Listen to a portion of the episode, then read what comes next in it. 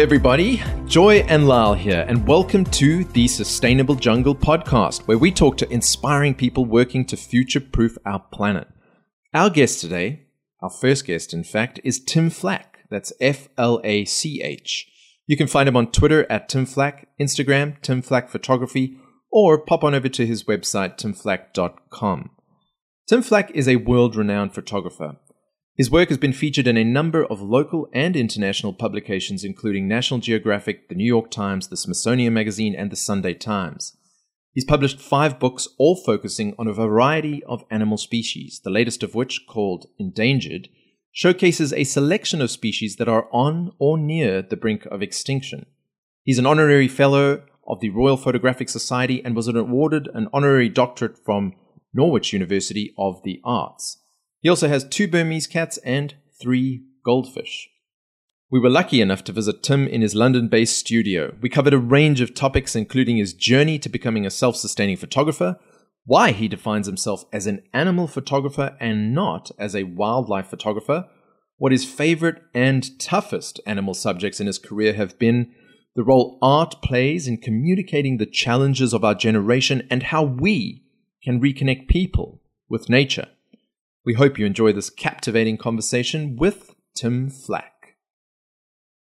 Tim, thank you so much for having us here. We are so appreciative. We're very excited, Joy and I, particularly because we're animal lovers. You are a world renowned photographer. Your work is increasingly focused on, on animals. You've published five books which look at a variety of animal species. You've highlighted some fascinating questions, which we won't get into the, the detail right now. But can, can we just start at the beginning, your backstory? Where were you born and where did you grow up? Um, I, I was uh, born in London, but spent my time um, growing up in Cornwall, the southwest of England, and, and very much by the coast, and uh, in a sense of uh, very fascinated by the kind of the fishes and the other species that I found going, going rambling around the local area. And um, that actually is, is, an interesting point. You mentioned fishes. When did you start to become fascinated in animals? Um, it's an interesting thought at that. I mean, obviously, I don't do too many humans, humans in my in my in my Human work. Um, and I think it could be a combination of factors that I'm I'm someone who who perhaps wasn't as extrovert, and thereby I found that more reflective, contemplative kind of nature of looking and examining an animal that's sort of out there, a, a sentient being that you don't quite, you question, you know, what, what, what are they thinking? You know, what is there? What is the conscious space between myself as a human and, and, and that other? Interesting. So you were already having those thoughts when you were young and you were exposed to animals. I mean, when I think of my experience, I wasn't certainly asking what they were thinking, but that is very interesting. I guess I just want to zoom out for a second now. I understand that when you were about 18, you did a foundational course where you shot a roll of film at the London Zoo. If we can just go back to that time, do you remember that experience well? Yes, I mean, my, my sort of journey visually was very much driven by drawing and painting and sitting in a field and just being there. And uh, one of the one of the kind of courses that art students do is that they instead of just going straight to an art school and deciding so you, you, you do a kind of foundation course which sort of introduces you to lots of things. One of the subjects was having it, being given a roll of film and a camera and marching off I mean, and, and, and our, our location was London Zoo, and, uh, and, and I had to sort of fulfill a number of objectives about composition. And of course, my subject was animals, so it's quite uh, sort of, it's like a full circle. Here Amazing. I am working on projects for my last book there, and my very first roll of film was also taken there. Do you think, I mean, you say it's come full circle, but do you think that that sparked something in you, that, that experience at the zoo when you were 18 years old? I, I, I think it was just a continuation of the fact that I also recognized maybe the only thing it gave me a glimpse into was that perhaps my, my way I worked visually and in relation to animals somehow worked, and that there was evidence even in, or affirmation that when I took that roll of film, there were certain images that did something interesting. That you saw something that maybe other people Yes, and, oth- and others and, all, and Yeah. others saw it as well to some degree, and thereby maybe that encouraged me. Who knows? Yeah. I, I, I think going back to that point about being a child and questioning the sort of the bigger questions about consciousness and animals, maybe I wouldn't have articulated like that as a, as a six-year-old or whatever.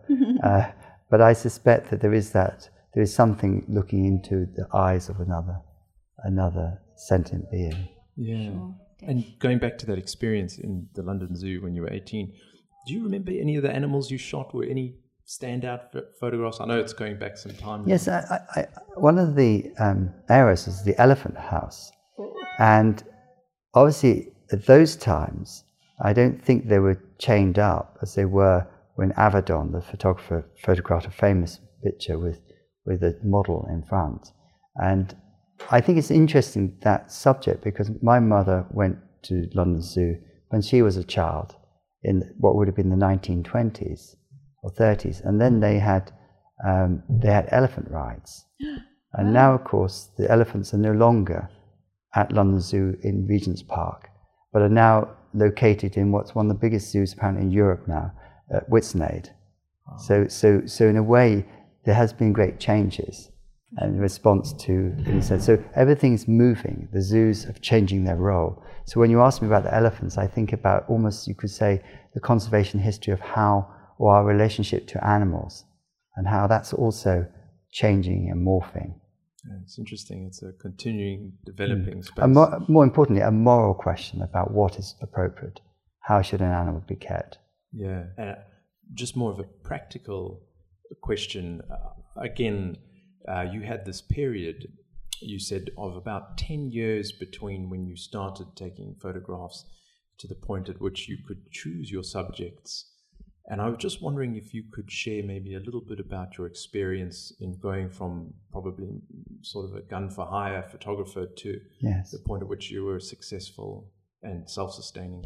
I think this idea about what you know what is successful and what is sustainable is is a difficult one to distinguish because um, it is true that now I have a little bit more of a buffer or a bit more sense of confidence that I can go off and spend as I have just done uh, two years uh, funding a project and to some degree turning down commercial interests in something that I fundamentally believe is, is a prominent debate about our connection with nature and how to encourage that through, in my case, photography.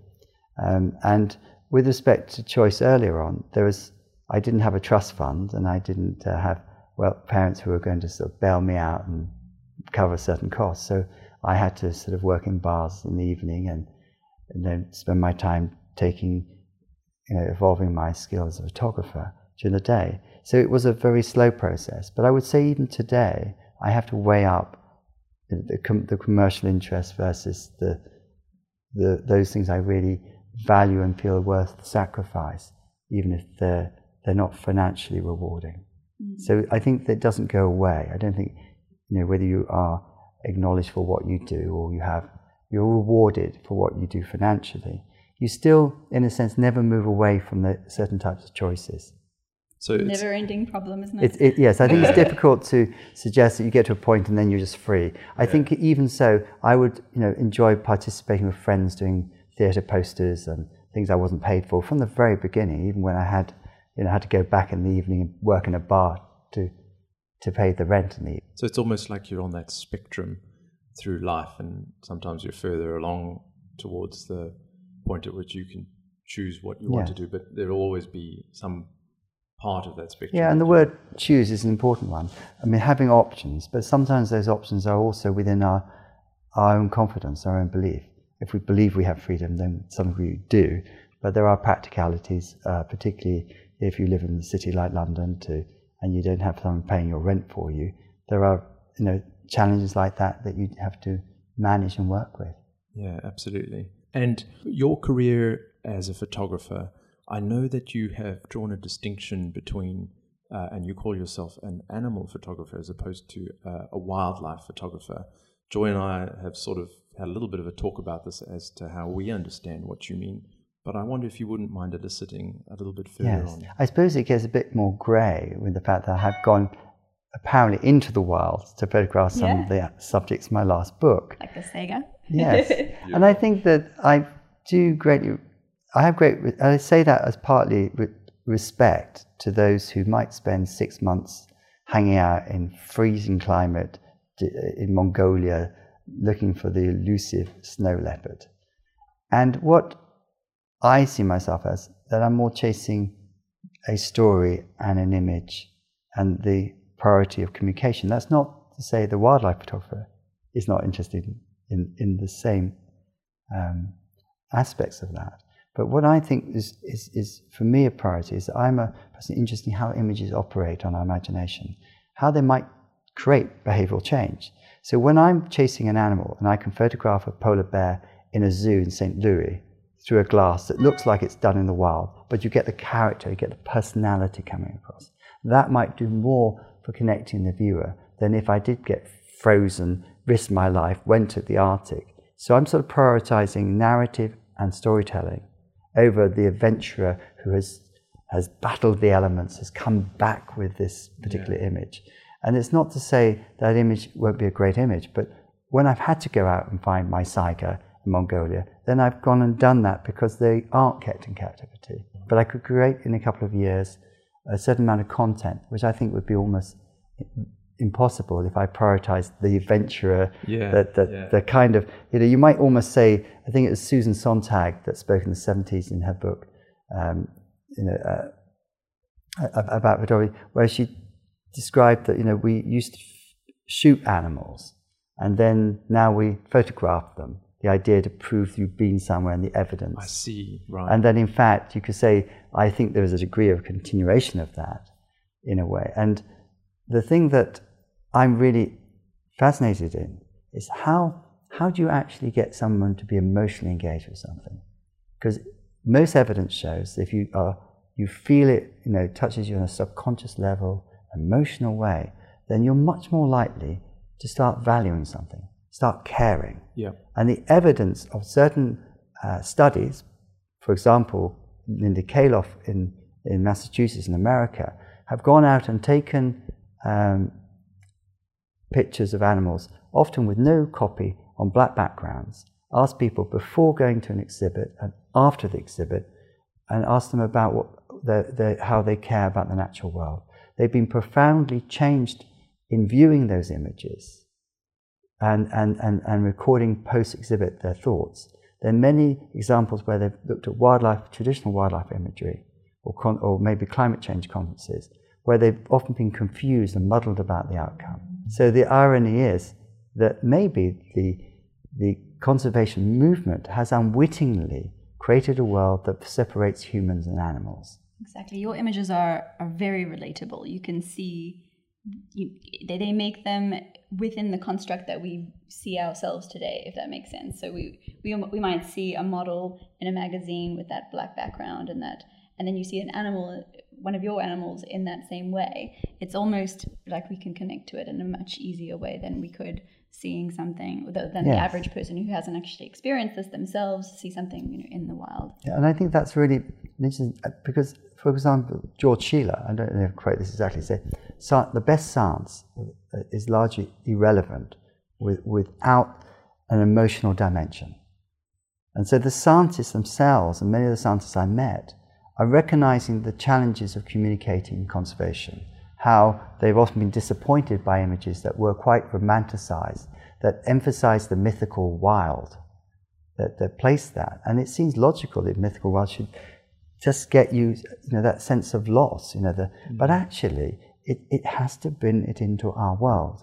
So I think it's a time for us now to reflect on how is the best way to connect people to nature. Yeah. Mm. And I believe, prof- really, from the outcome of this project, having, you could argue, be one of those few who've been lucky enough, or I don't know lucky, it's quite sad sometimes mm. to witness the last northern white rhino oh, and look it in the eyes. Absolutely tragic. But to be a witness of so many of these animals that have inevitably found themselves on the edge of extinction. And on this series of extinctions that are taking place, for the first time ever, it's not natural forces. that have shaped that. You know, asteroids hitting the planet or whatever. Yeah. It is it is essentially shaped by, for the first time, not natural forces but by us. So we are ultimately the only ones that can both, you know, destroy and also save. Yeah. Absolutely. And we need to firstly attribute value to them first before we can even care about saving them.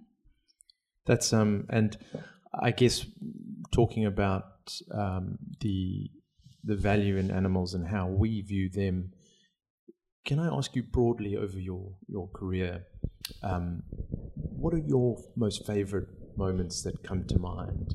Uh, maybe particular animals or as an experience as a photographer in Yeah. general, just over your career? No, that's a very interesting question because obviously the way you, you tried to sum up, you know, was it the was it the most pleasing experience of the company you were keeping or the moment something revealed itself?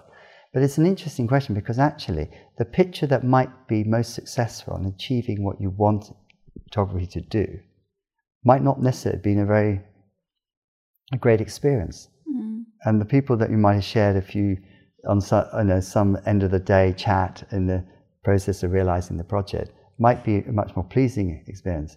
And sitting with a load of flies in a, in a, in a pit waiting for something to emerge, and then going into the freezing conditions in the winter to follow this Saiga, for example. Yeah. It, it, there's a reward from getting a picture you know is important. And is that the highlight? Or is the highlight the difficult thoughts of looking into the northern white rhino's eye and say, why am I here photographing to document the last northern white rhino?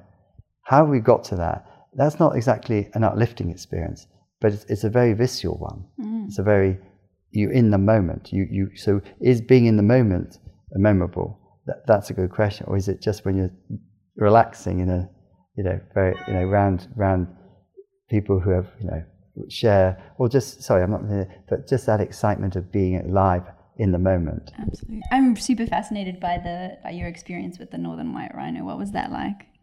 Um, it, it was first the visiting the location, which was ultimately an animal that had been turned out for its retirement. So here was a, and it's interesting because there's a parallel with another story. So these were taken out of uh, Sudan uh, about 30 years previously by someone who foresaw that they were getting to a critical level. And in the meanwhile, through civil war, my understanding of it, uh, all the population of those northern white rhinos was wiped out. So they only resided in this one zoo in Czechoslovakia. A number of those animals were sent to San Diego, and then another one uh, that was still in Czechoslovakia died literally the year before, and leaving this one rhino and its two female companions as the only remaining of the species. But they were not put back into Sudan because it wasn't stable enough. So, ironically, they were in a stable part of Africa, but still not in their natural territory. So then you have an old man who can only see out of one eye. So when I was lying on the ground, I had to make sure that I didn't disturb him being on his blind side. Yeah. And I was there sort of literally, and they had an arm guard. And they were crazy. You know, God has to, then they have to put him almost like into a safe at night. Oh, that's This crazy. guard stop people still trying to take that last bit of horn off. It's unbelievable. And the, the horn had been cut back several times to make it of less uh, attraction to, to, to poachers. And now he's so old that they can't even do that without potentially him dying on anesthetic to do that procedure. So all those stories kind of go with you. And then it's still an, a caged area. It might be that it's a reasonable sized field, but you still sense that thing that, you know, how we come to get this animal here, how do we, in a sense, consciously know that they are, as a species, are, you know, ha- have dwindled in the way, they, it was evident that they were disappearing. And then there's the sort of fact that he's become this sort of celebrity. Celebrity because he's the last male northern white rhino. So that becomes a phenomena that you have to question, you know, that again, why are we in this situation? Yeah. Was it?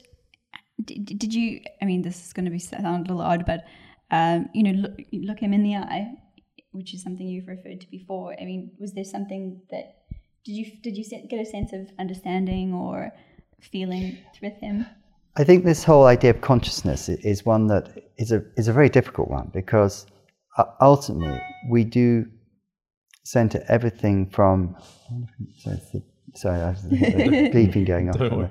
Um, that it, it's an interesting idea about you know, what do we see when we look. And I started at the beginning talking about as a child.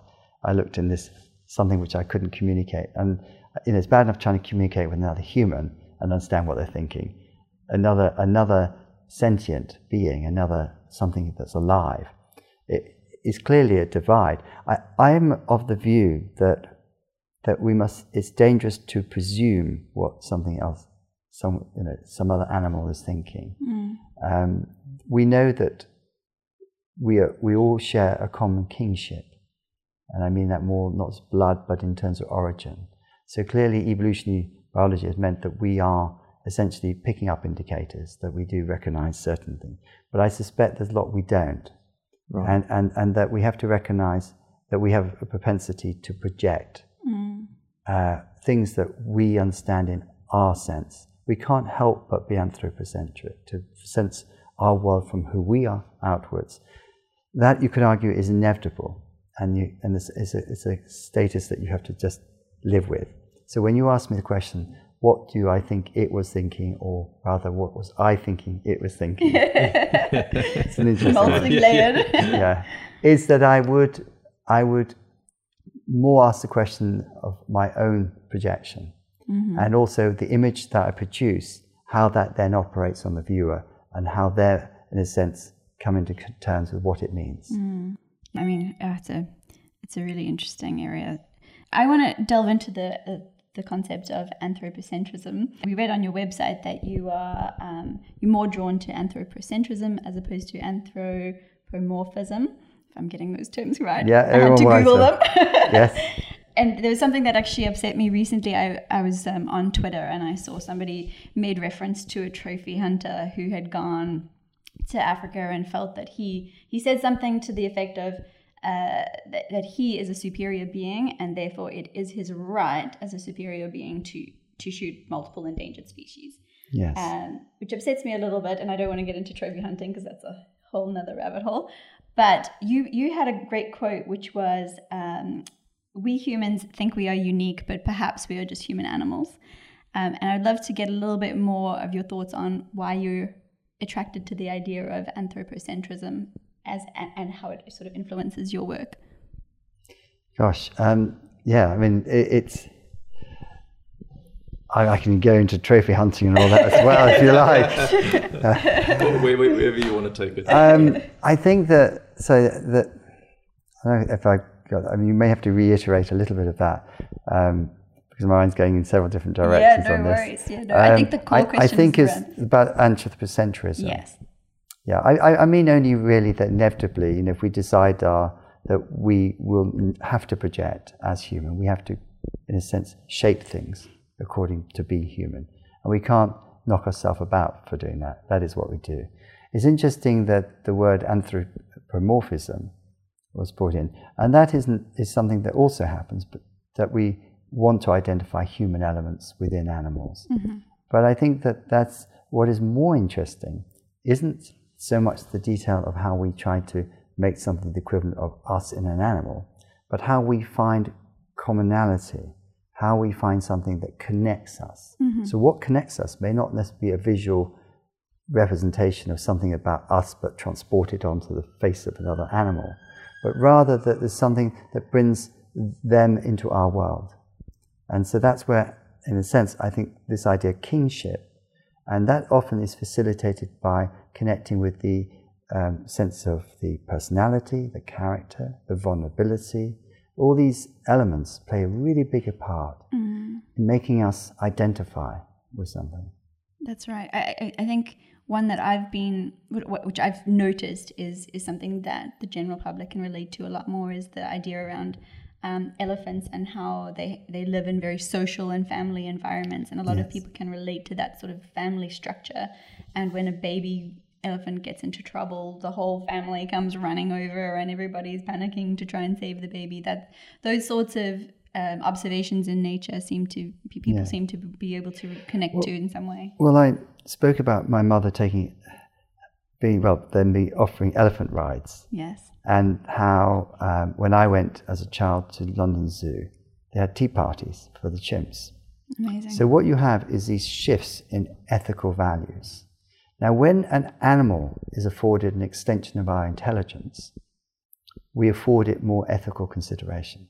So if an animal shows empathy, shows emotion, of course, under theological structures or, or value systems, obviously the animal kingdom was created for our Yeah. for our We pleasure had dominion, didn't we? and we had dominion. And so this kind of creationist approach clearly has shaped a lot of um, people's values, and your trophy hunter might be just one of them. hmm A- a- a- and and I think that that is is obviously something that we have to question about that relationship between being a custodian As opposed to uh, Yes. as opposed to something that feels like you're going to sort things out when you you know out out there somewhere yeah. up in the heavens or whatever Yeah. um, that, that if we're going to spoil, we, you know, we don't really, not many of us, unless you're a billionaire, have an option of flying to another planet before we mess this one up. Exactly right. Um, I think that's a that's a nice segue into chatting a little bit more about endangered and the series of beautiful photographs that you've taken. The series has is now available in a book, if I understand correctly, and you've had a number of exhibitions uh, where you've shown the work. We'd love to understand a bit more about how this book came to be. What was it that sort of made you interested in pursuing this? And you've alluded to it already around, you know, this is something that you feel is super important. But could you share a bit more about what made you inspired to to go out and, and spend two years creating these images? Um, I, I've done my previous projects involved um, sort of working with horses and the culture of how we shape animals, and of course, in a sense, we, we've been shaping certainly dogs, for example, in, in to such a degree. You know, all these different species and functionalities, and this idea that we, we shape also we permit certain things to still exist in terms of, of, of um, uh, certain reserves or managed, and you know we have this sort of little pockets sometimes of, let's say, the mythical world, wild, which is documented in, in, in often. But um, what drew me to the kind of this journey was that I also did a project um, where I went to the rainforests in, in the Amazon and in Borneo. And I, and I met the people who worked with the animals, and I was rather surprised that I always played this sort of, how can I say, perhaps a bit, bit um, naive of me, but I imagined that if you lived in a certain part of the world and you had a beautiful uh, forest which has been dis- gradually destroyed by palm oil or whatever, deforestation, that you would really care because it was your backyard. Yeah, you'd But of course, really what you find is because of economic poverty in those countries, that they are looking to the West and values of materialism.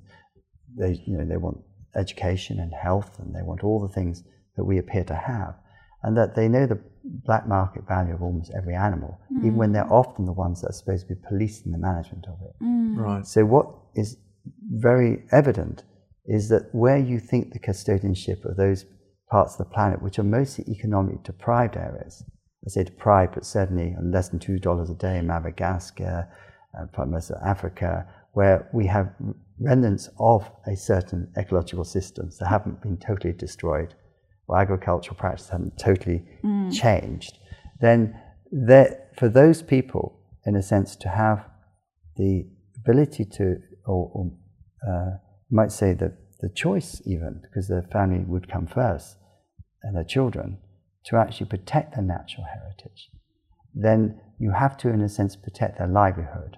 And to do that, you have to give them alternatives, or the influences in the world have to mobilize in such a manner that they can both have a livelihood and protect their natural heritage. So, going back to the motivation against the, for the book, was that these stories had come a- alight for me when I worked on the Rainforest project, and I also worked on More Than Human. So, in a way, I was being, it was an inevitable journey for me. It was an inevitable being exposed to some of the stories, understand the realities of how people viewed their natural world around them, and that many of the countries I visited were I was surprised to find that actually, you know, you go to Africa, say to the Masai Mara, you don't see any black pandas there. The, the, the, it is very much Western coming in for ecotourism. Mm. Uh, and it is a small group of people. If they weren't there, then it would just be, uh, f- as it was in the 50s, was for sheep. Mm. Uh, you know, and, and, and the reality, or whatever, for livestock to create more meat so we can eat. And this is, so what I'm saying about the book is that it was an inevitable journey. Right. It was one that, in a sense, it was a destiny. I couldn't do anything else because as you know what's going on, you you recognise that in fact you can't ignore it, Yeah. and that what really is the most important thing I believe that we need to do is to value nature. By valuing it and thereby connecting people with it, uh, they're going to be, in a sense, better placed to know how to be smart about resolving it. If we have, if we have value it and we care, then we will, in a sense, find those. How can I say? We'll better place to find the answers.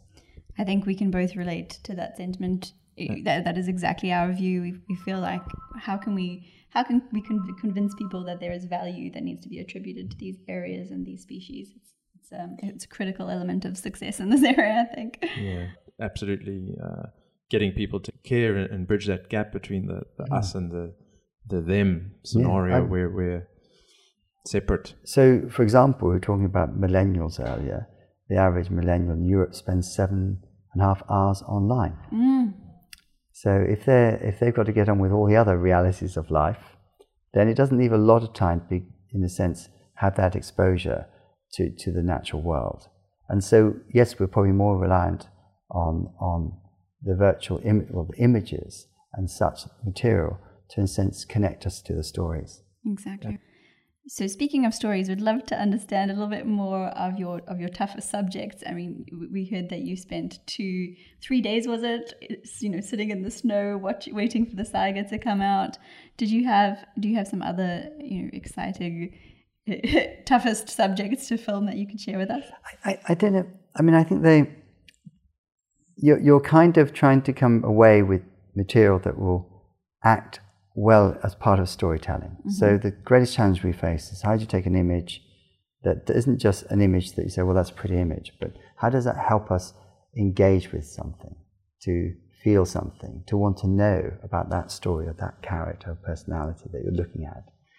And some of the most special experiences was perhaps when I went to uh, Gabon uh, and visit, tried to find a gorilla that I'd met for one of my previous books seven years earlier called Djala. So Djala is a part of a project at, at Aspinall who have done over many years and nearly uh, released these animals, um, lowland western gorillas, back near the uh, Congo, but it, within Gabon.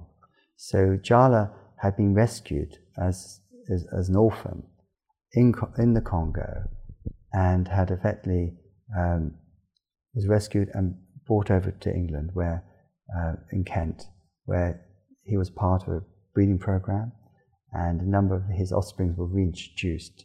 But what they decided to do up to nearly 30 years in captivity uh, was to, in a sense, for him to live out his later years in the wild. Wow, Wow, how special. Yeah. that's amazing. And so for him to, then the debate is, he came with his son as well, is how would that animal be able to go back and be a, you know, a normal uh, animal Yeah. living and eating the right grasses? So I was very privileged to spend time with a conservationist who had essentially, you know, we're talking about in the middle of a long way from anywhere. I think it was 100 miles from next humans. And we, we were, there's no malaria because because no, no, you know, no parasite to be carried across.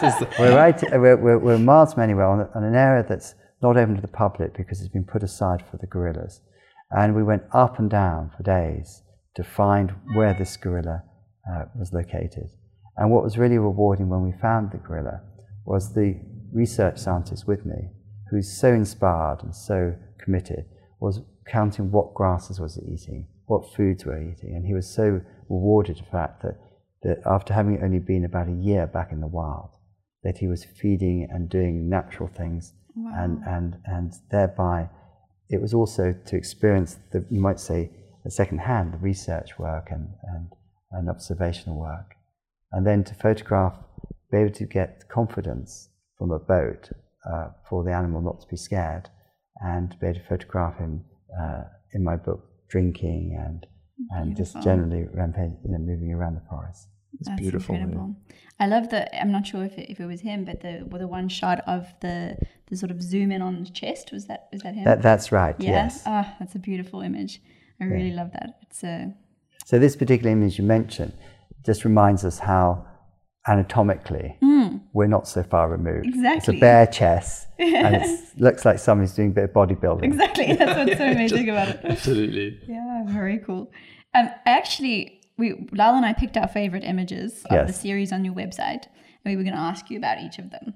And of I picked the gorillas. So, okay. So you've jumped ahead on my on my one. So I'm going to pick another one, which is the um, the elephant. The close up on the elephant with the lashes. Yes, I mean one of the things that you think of the biggest land mammal, it, and it, we all know it has that big, you know, heavy skin, and and yet, what I often want to do is portray something that's much more delicate. And this shot of, of the elephant with its sort of prominent eyelashes, Beautiful long eyelashes, yeah. makes you, I think, is not what you'd expect. In fact, it's a very close up shot, and just in the background is a blur of what is actually the ear, which I think you can just perhaps distinguish. But the idea is really about connection again, about recognizing there's a sensitivity there, mm. and that the eye is something that we look to someone else's face and eyelashes. And it's that, what I mean by it's not really anthropomorphism, I don't think. It's the, the sense of just, again, bringing a subject like that closer into our world. Yeah, I mean, something that I've always found when I've been in the wild, and we've been very fortunate, Lyle and I, to spend a lot of time in the wild, um, is, is with elephants when they come super close up to the hmm. car, mm. you can look into their eyes, and it's a strange feeling to look into their eyes and feel like they're actually seeing you and you're seeing them, and there's like a, that that moment where you mm. not quite sure like what level of understanding there is there or what level of connection there is there. But you, I, I don't know. In my case, maybe maybe it's wishful thinking or naivety, but I feel like there's a connection there. So when I saw that image, I just felt I felt yes. connected to it. I think it'd be like it'd, it'd, be a bit like saying you know it's that idea that there clearly is connection because there is consciousness, there is something going on that is outside our consciousness, but it's to what degree and what it represents. I mm. think is the challenge. And of course, what we project and what is actual. I mean, we all know there's the people talk about auras and they talk about all this. Well, clearly there's a lot we don't know, a lot yes, of stuff we do not understand. So much we don't know. and so that brings us to a more interesting debate that some might say, well, what's the value of saving a rhino? It's not too different from the southern white rhino. Mm. And, and, and so you're, you're left with these kind of questions that say, well, you know, we'll still, if as long as we have fresh water, we have this and, and meat to eat, why should we? The thing is that as a species, we've never not been with this family. This sense of kingship. We have an origin. That origin is who we are psychologically, physically, spiritually, emotionally, is made up from those hundreds, well, millions of years, if one, we can say, uh, of being together. And then to separate that, we do not know, even to the degree of losing some of the species, the consequences on, on who we are. I just want to add to that. What you're saying is the, the practical loss that we feel. We may not know the extent of that uh, right now, losing a particular species like the rhino. But on the other hand, a sort of more uh, philosophical point of view, losing that rhino is, I feel, it's, and this goes to your point about the family, it's losing a part of ourselves. Whether we realize it on a conscious level or not, it's an incredibly tragic thing. Mm. It's actually interesting. I um, I read an article about wolves being apex predators in a particular area of North America yes. and how when they took the wolves out, the whole ecosystem fell over. When they introduced them back in, everything else came back, which is kind of counterintuitive. You would think that taking the wolves out would mean that you know everything else can thrive better but actually putting them in meant that everything was put in balance. And you could argue that we are apex predators arguably. Yes although there's the, the, the checking system that seems to operate with us is different. Totally different. So what happens with the wolves is that obviously if they they they overhunt, then their numbers diminish. Um, and also, there are aspects of, you know, if, for example, the deer that, that are weak are taken out by, by the wolves, then the bloodline gets stronger. Mm. They, they operate differently. They move into the forest where humans won't get ticks because, in, in there, because there are various things that are to, also for us human benefit if we find that balance. The, um, obviously, a lot of animals are, we project meaning uh, over the actuality of what they represent. So most wolves aren't going to come charging and looking for a human to eat. Yeah. Um, and so, unfortunately, our whole culture has imbued this the, the certain personality on animals, usually that are, we see as a, a competitor often. Mm. But the, the wool, I think, wolves are like in Yellowstone Park, and I've witnessed them in Mongolia as well, have, have, have obviously meant that the bloodline and stock is healthy because they have to be healthy in a sense to, yes, to maintain that system. Yeah. And the animals themselves, you know, they can. There's a limit to how much you know. Say they can overhunt. I might just go back to yeah, my you're, favorite. You're allowed my, to make your favorite. My, yeah. my favorite animal in, endangered was the white-bellied pangolin. Well, initially you chose the, the Saiga, but then we yeah, then, uh, yeah, knew so, we were going to be talking about that. So. Uh, and I'll just, I'll just mention quickly the Saiga. The, I think for me, it's in the eyes understanding the fragility of their physical structure as well as the position that they're in right now.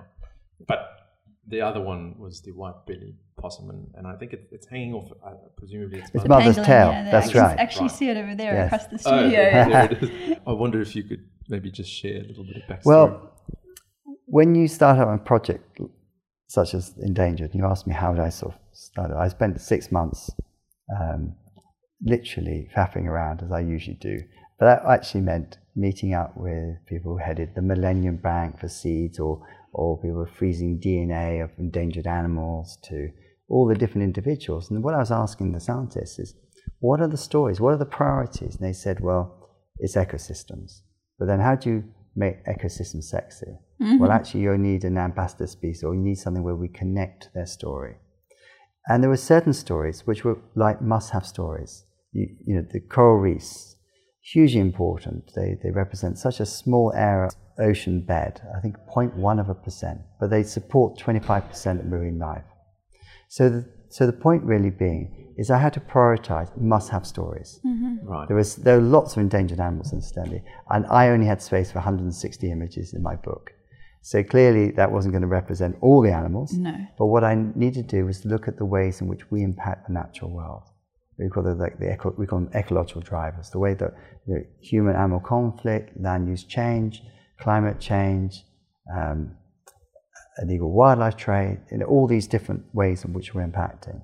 So I had a must-have list, and my must-have list was polar bears to use as, to articulate about the uh, melting of the ice caps, coral reefs, amphibians who are dying off at great rate from uh, a fungus and a, a, number of other which is believed to be connected to climate change, and then the pangolin mm-hmm. and the saiga. The pangolin because it's one of the most traded, is a, it's a scaly anteater, and it's one of the most traded animals in the world and is suffering a collapse, same as vultures. So that's how I came to have that. Right. And I didn't base it on just, I, I, ba- I based it on having the privilege of speaking to people who really know their stuff, who are at the coalface of conservation, and ask them the questions who are the candidates that should be in such a book? Yeah.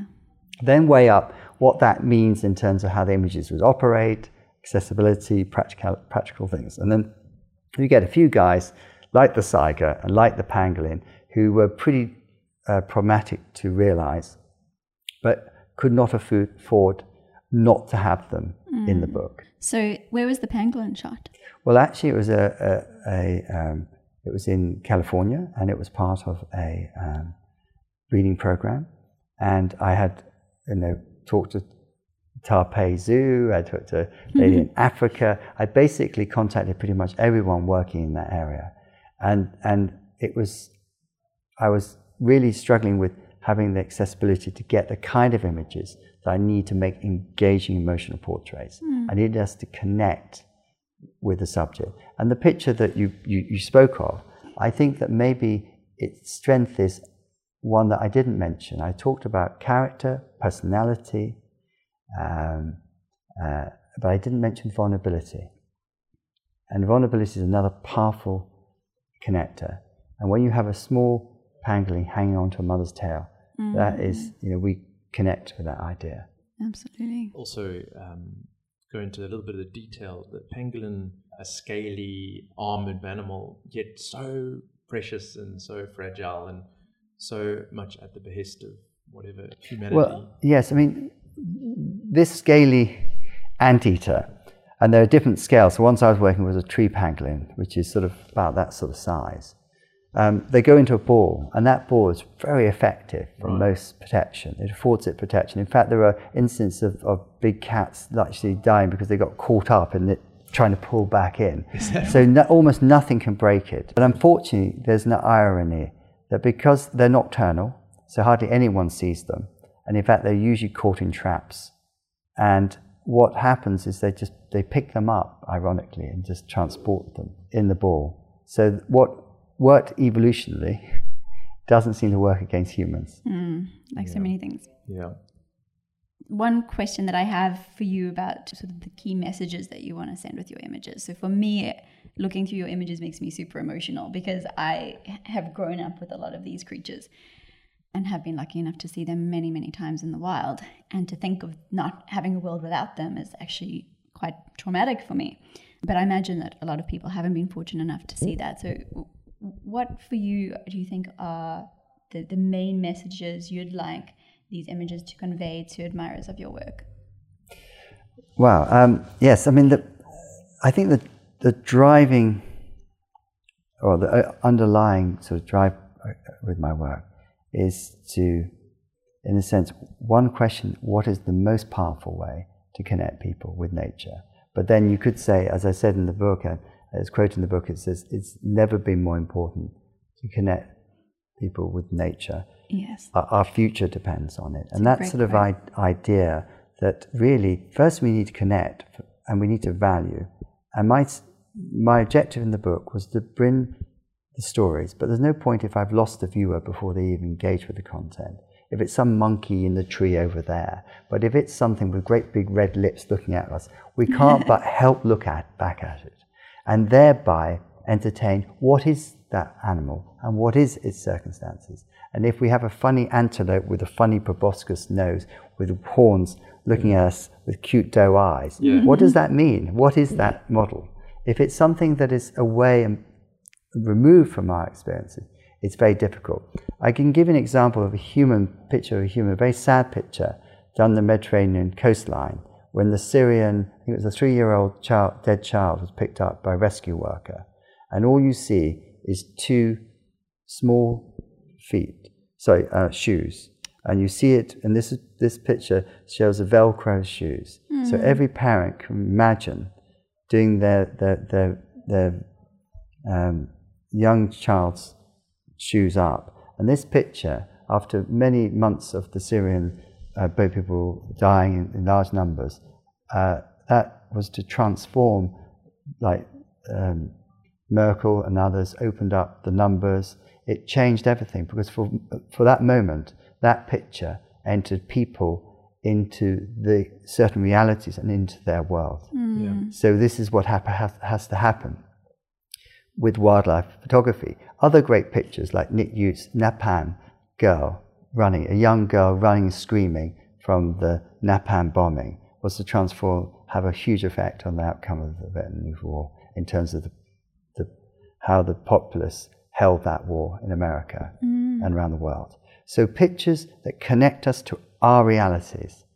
are what I believe we have to explore. We have to examine what are the very best ways to, to most powerfully do that, to tell the best so- stories of the best science so we can be smart in the way we approach the future. And that I hope that I have started a thought process on some of those mechanisms or questioning those mechanisms, and that I've also told the story of some of these animals, which for some are the iconic and some the lesser known. Mm, absolutely. There's a huge, huge role for, for artists like yourself and for creatives to, to play in this whole story. And I think you remind me of another key point is that the arts and the sciences have, unfortunately, to a large degree, been very separated. And I would probably, and I'd probably be done for this saying this on camera, but I do think that certain aspects of the art education system has a lot of emphasis on postmodernist concepts of identity and personality and self-expression, and that we can't afford that luxury in the art world. Mm. If the art world deals with the subconscious and the emotional, the free learning dimension of information, the way we find and then have ownership, then it's never been more important for us to question those tools and to use them to articulate the best science. Actually, that's a question I was going to get to later. Is, is basically what is the role of art in communicating the the grave concerns that uh, our generation yeah. faces? Um, but I think yes, but one of the questions I, I actually must point out, and this is where it really gets interesting, is having spoken recently to some neuroscientists, they were expressing how often most of the most important decisions we make, we make them emotionally before we think. And so errors like cuteness, which are there to allow us to protect our progeny, to grab them like we move a hand from a flame, is a process that happens before we realize what has happened consciously. So to understand those elements that we are reacting emotionally, and we know so many events like Brexit and other, are they really visceral really reactions? No, they're not. They're, they're a lot of other stuff, and it's mostly emotional mm-hmm. and not rational. And, uh, and this happens at and, and this happens at So, so to understand at the level of cuteness and how those elements work on us, they're like neural highways. Vroom, they're straight there before you've even started thinking yeah. in, a, in, a, in a conscious level. To understand how those work is the opportunity to take not just those who already believe that we need to resolve and care, you could say the altruists. What we need to do is touch the hearts and minds of the egotists as well. Mm-hmm. The egotists who will find themselves connecting with the story before they realize what they were initially uh, dealing with, and thereby hopefully care more. That is um, such a, a, good point, a, a very interesting point. So essentially, what you're saying is we can throw facts, we can throw figures, we can throw percentages at people, all the numbers, yeah.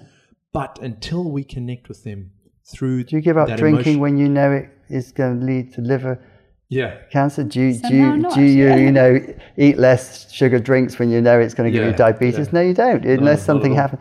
We don't work like that. And Absolutely. that's part of the challenge of understanding our condition. We are actually, those factors are because we had to, as we know, load up on fruits when we found them. So, so our evolution wiring is playing out and, and acting more powerfully sometimes than our conscious reasoning. That's fascinating. It's really fascinating, and it makes a lot of sense. And I just want to ask you, Tim. So you've obviously been at the coalface. A lot of these conservation and, and sustainability concerns that are facing our generation. What, in your opinion, are uh, maybe one or two of the biggest you think that we need to try and solve? And it doesn't necessarily we need to be conservation related. Yes, I, I, I think that we we certainly yeah, I mean, uh, well, yes, we talk about conservation. I think we we keep going back to similar things. I mean, ecosystems are, I think, hugely important for humanity to have a sense of, of I can say, to protect humanity's future well-being, and that I also. So I know you asked it's not conservation. I think we have to redefine our cultural relationship to nature. Mm-hmm. Now, this touches on what you mentioned. So, if it's life economics, corporations understanding that they're, both their employees, but their future won't be there unless they also move and adapt to different ways of approaching. We've never had to question our, our, our capitalistic system, many things in quite the same way, where we know that we have to actually do it in, in, in empathy or in, in, in, you might say, in conjunction with understanding that we have a world where we are changing it mm-hmm. in a way we've never done before. And so that's where I mean we have to reculturally define our relationship because there will be no relationship because we won't be here to, to, to even have that option. Exactly. If we go forward that many generations. So really, when you know it's the end game, I think we have to do we have to go through processes that we haven't had to But what we need to do is create the will for that change. Mm-hmm. Absolutely. It's a tough position to be in at the moment to be faced with these sorts of challenges right at the, the end of the game on the 11th hour. And talking about you know art as a as a solution and a bridge to connect to create that that care uh, and that interest and to bridge the divide between an us and a them. Are there any other sort of movements or artists that uh, have inspired you uh, in the work that you've done? Wow, that's a difficult one. I mean, I think that I think it's on different levels. I mean, there are people who command a medium that that become the giants of their of their time, and it may sound cliche to say Picasso, Rembrandt, all this, but they they've shown the power of understanding how to use visual form, and so clearly they inspire. And then you see the the works of many people who have, in a sense, committed, like Jane Goodall, to to developing ways to inspire young people to become ambassadors of the natural world, and that the, that these people are, and you know, even the way Attenborough has got into people's living room, mm-hmm. and he himself has evolved his approach to be, in a sense, reflective of the changing time, to question, you know, plastics in the ocean. But this is also change for all of us. You know, it's not that you know we're all having to change with a changing time. I'm sure that we wouldn't be having these kind of discussions 20 years ago. They'd be slightly different. I'm not saying there aren't people who've been saying that we've got to protect the natural world 100 years ago, but that there is a, a, a shift and we're part of a changing shift. That is a response to what is evidently um, something that, in a way, we, we say, that, that there is this seismic shift. There is a you know, when I was born in 1958, the population I think was just under, just trying to remember if it was under 2 million, just under, tipping under 2, 2 billion, sorry, under 2 billion. And mm, now we're scary. nearly seven and a half. So the dynamics of the great acceleration, uh, the concepts of the fact that we are, in a sense, shaping the planet in the way that is described by some as the Anthropocene, an epoch that is like defined geologically but by us, but also more importantly, everything else comes into question. Mm. Who we are, history, everything comes into question. Profoundly change our, it changes our whole framework. That's why something that's a geological debate, that is the Anthropocene, over the Holocene or whatever before, is becomes an important debate philosophically and in every way because it brings into question our own existence. Very cool. Yeah. Sorry, you had a couple of questions, I think. Yeah, yeah. So I, am just conscious we're, we're just about out of time. We've got a few more minutes. I'm going to ask a very selfish question, which is relating to photography. I am a, a complete wannabe wildlife photographer, but not very mm-hmm. good.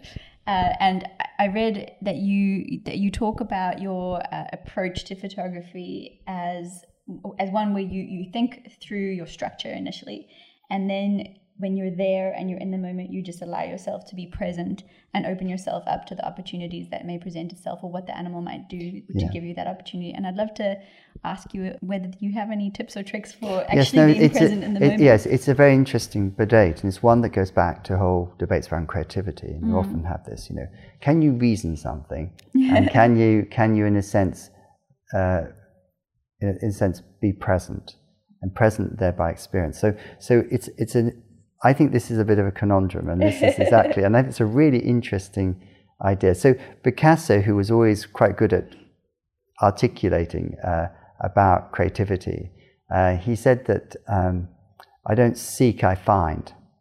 And what I mean, I think he meant by that, but I can only ascertain in his own practice, is that that what reveals itself to you is always going to be and, and excites you and touches you is probably always going to be more exciting for another person than what you had reasoned that you perhaps thought you were going to, to, to find. And that the challenge is, is to separate both the framework you need to be there. If you don't go fishing, you don't catch anything.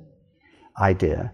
You need the framework and you need to be in a situation to afford the possibility, mm-hmm. but that to be able, as something reveals itself as even different and more interesting, that you let it be and you so you you you recognize it, and that then afterwards you leave yourself in the post kind of rationalization to accept that it might be working on some individuals different to what you thought, and to understand and be intrigued by how people make meaning out of something. Mm-hmm. So it's like the pre-visualization, the actualization, and the post-rationalization. Right. They As all play to- a part okay. in art forms, and to pretend one is locked down, to presume is a very dangerous thing. I think that's where I'm going wrong. Try to control everything.